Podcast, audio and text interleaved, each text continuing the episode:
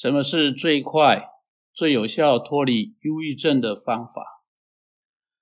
这个问题以一种形式或另一种形式不断的出现，不仅是在个人辅导的时候，或者是从人打过来电话，或者收到的 email、简讯，人们对这个问题深深的挂心，或是为了他们自己，或是为了他们所爱的人，忧郁症看来好像是现代社会一个整体的走向。但一开始，我们要知道我们所说的忧郁症是什么意思。有些人用这个字眼相当的笼统，那有些人用的范围很窄小。所以在我们开始之前，我们最好先弄清楚我们在说什么。那些用忧郁症很笼统的人，用一般性很松散的意涵去代表任何种类的萎靡不振、沮丧的心情。但这不是我们在这一次广播中所要去使用的。我们每一个人都有心情低落的时候，如同使徒保罗在哥林多后书四章八节说的：“我们四面受敌，却不被困住；心里作难，却不致失望。”保罗意思是他也有心情低落的时候，但是他并没有放弃责任。以狭义的意涵来说，忧郁是指心情低落。而又放弃责任。我们在这里所说到的忧郁的问题，是以狭义的来说，就是一个人有的态度影响到他在生活上做出负责任的反应的能力，去爱上帝和爱邻舍如同自己。他的家庭事务，他的责任都被弃置一旁，他把他所知道应该去做的事情置之不理。因为他并不觉得他喜欢去做这些事情，所以当我们谈到忧虑的时候，这才是我们在谈的。在辅导当中，最常遇到、最常见到的，因着忧虑而心情低落，并且放弃责任的，有两种人，就是女人和传道人。当然，也有像传道人的人，有些是老师或者学生。你说为什么是女人和传道人？因为他们是必须要为自己本身的责任安排生活结构，然后要采取自律的行动来完成这些责任的。他们的时间、他们的活动、他们的行程都是要自律管理的。当一个人他出去工作，早上八点上班，下午五点下班，除了午餐时间十二点到一点，他在工作期间他被期待哈。早到中午要生产出多少数量的产品，到了下午下班的时候还要生产多少数量的产品。他会有人来检查他的工作，会检查他上下班的打卡记录。他的生活结构是别人替他定下的。像这样的人很少被发现会得到忧郁症的问题，反而像家庭主妇、像传道的人、像老师，他们每一天都要给自己设定自己的行程。然后必须要守住这些行程，就很容易发现他们疏于他啊，他们去做他们应该做的事情，而且在他们所做的事情上面进度落后了，所以这些人就很容易有忧郁倾向。那我来跟你们解释一下保罗在说什么。当他说我们心里作难，却不是失望，他所说的就是。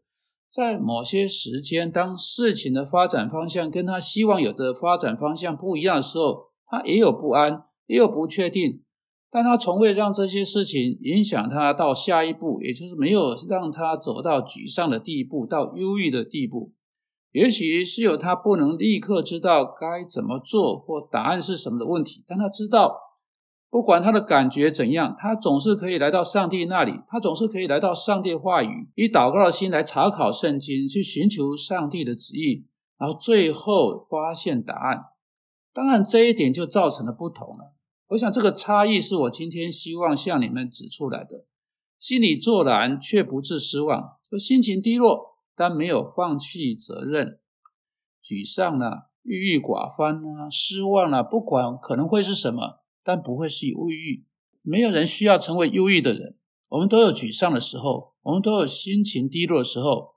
但是今天我们不是在谈这个。你可能为着各式各样的原因而心情低落，比如说你是家庭主妇，你因为感冒生病了好几天或一个礼拜，虽然现在变好一点了，可是你还觉得不是那么的强壮。同时间，每样家务事都堆积起来了，该烫的衣服、该做的事情、孩子的事，行程都乱了啊！每一件好像事情都不对劲。而且你并不觉得你那么想去做那些家务，因为你还是很虚弱。你不觉得你喜欢做这些家庭杂物，因为事情已经有一个礼拜堆在那里，没有人去做。现在又有比平常要做更多的事情等着去做。如果你是跟着你的感觉走，而不是跟着在这种情况中你在上帝面前的责任走的话，这时是你有可能成为忧郁的情况。关键在这里，当你心情低落的时候，不要跟着你的感觉走。而要去做上帝告诉你的事情。当你心情低落的时候，不要走出门去，也就是说，不要放弃责任，转移你的责任。过去的女性呢，那时候他们穿的衣服是容易皱的时代啊，衣服是需要烫的。呃，其实啊，在一般来可以做小小测验，这个测验呢是屡试不爽的，就是可以来发现一个人的忧郁症变得有多深。一个妇女进来做辅导，说：“哇，我真的忧郁了。”我就问她说：“你的衣服烫了吗？”他说：“你是什么意思？你是什么意思？你怎么知道的？”如果没有得到那样确定的回答，我们就问下一个问题。你的孩子是否开始自己准备早餐呢？他说：“你到过我家的厨房吗？”我说：“没有。”不过这些日常生活上的杂物开始不去做了。当一个人放慢下来，他就没有去做他日常的责任，因为他不觉得他喜欢去做这些日常的责任。他越不去做，他就越不想做，因为不去做那些责任，他有了罪恶感。然后我们可以问第三个问题：那你的冰箱里面是不是开始发霉了？他说：“不对，你已经到过我家厨房。”我说：“没有，只不过是一个人沮丧的时候，他会采行的这个螺旋式的下滑下滑路径，直到他没有办法有正常功能，就产生所谓忧郁。如果前面三个问题都没有得到确定回答的时候，我们就问最后一个问题：你有没有开始躺在沙发上，一边看电视，一边吃巧克力碎片呢？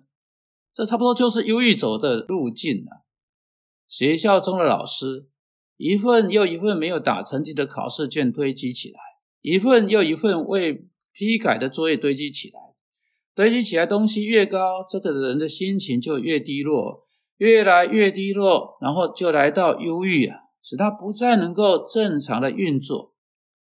答案是什么？答案简单，答案就是照着上帝放在你身上的责任去做。不管是家庭主妇，不管是传道人，不管是老师，不管是学生，不管是什么人，你照着上帝给你的责任去做，不管你喜欢不喜欢。这个关键很简单，你要避开未来未来时日不日不是落入忧郁的关键，就是去安排你生活上的行程，是你在心情好的时候所做的安排，而不是在心情低落的时候所做的安排。并照着你相信在神的面前是恰当的那个行程去做，照着做，不管你喜欢不喜欢。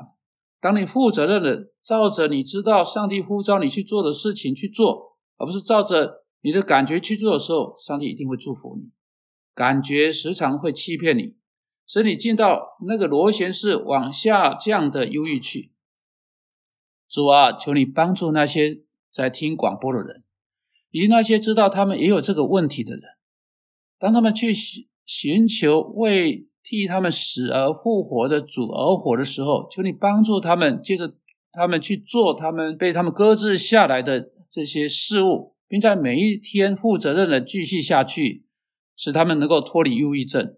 我们奉基督的名祷告，阿门。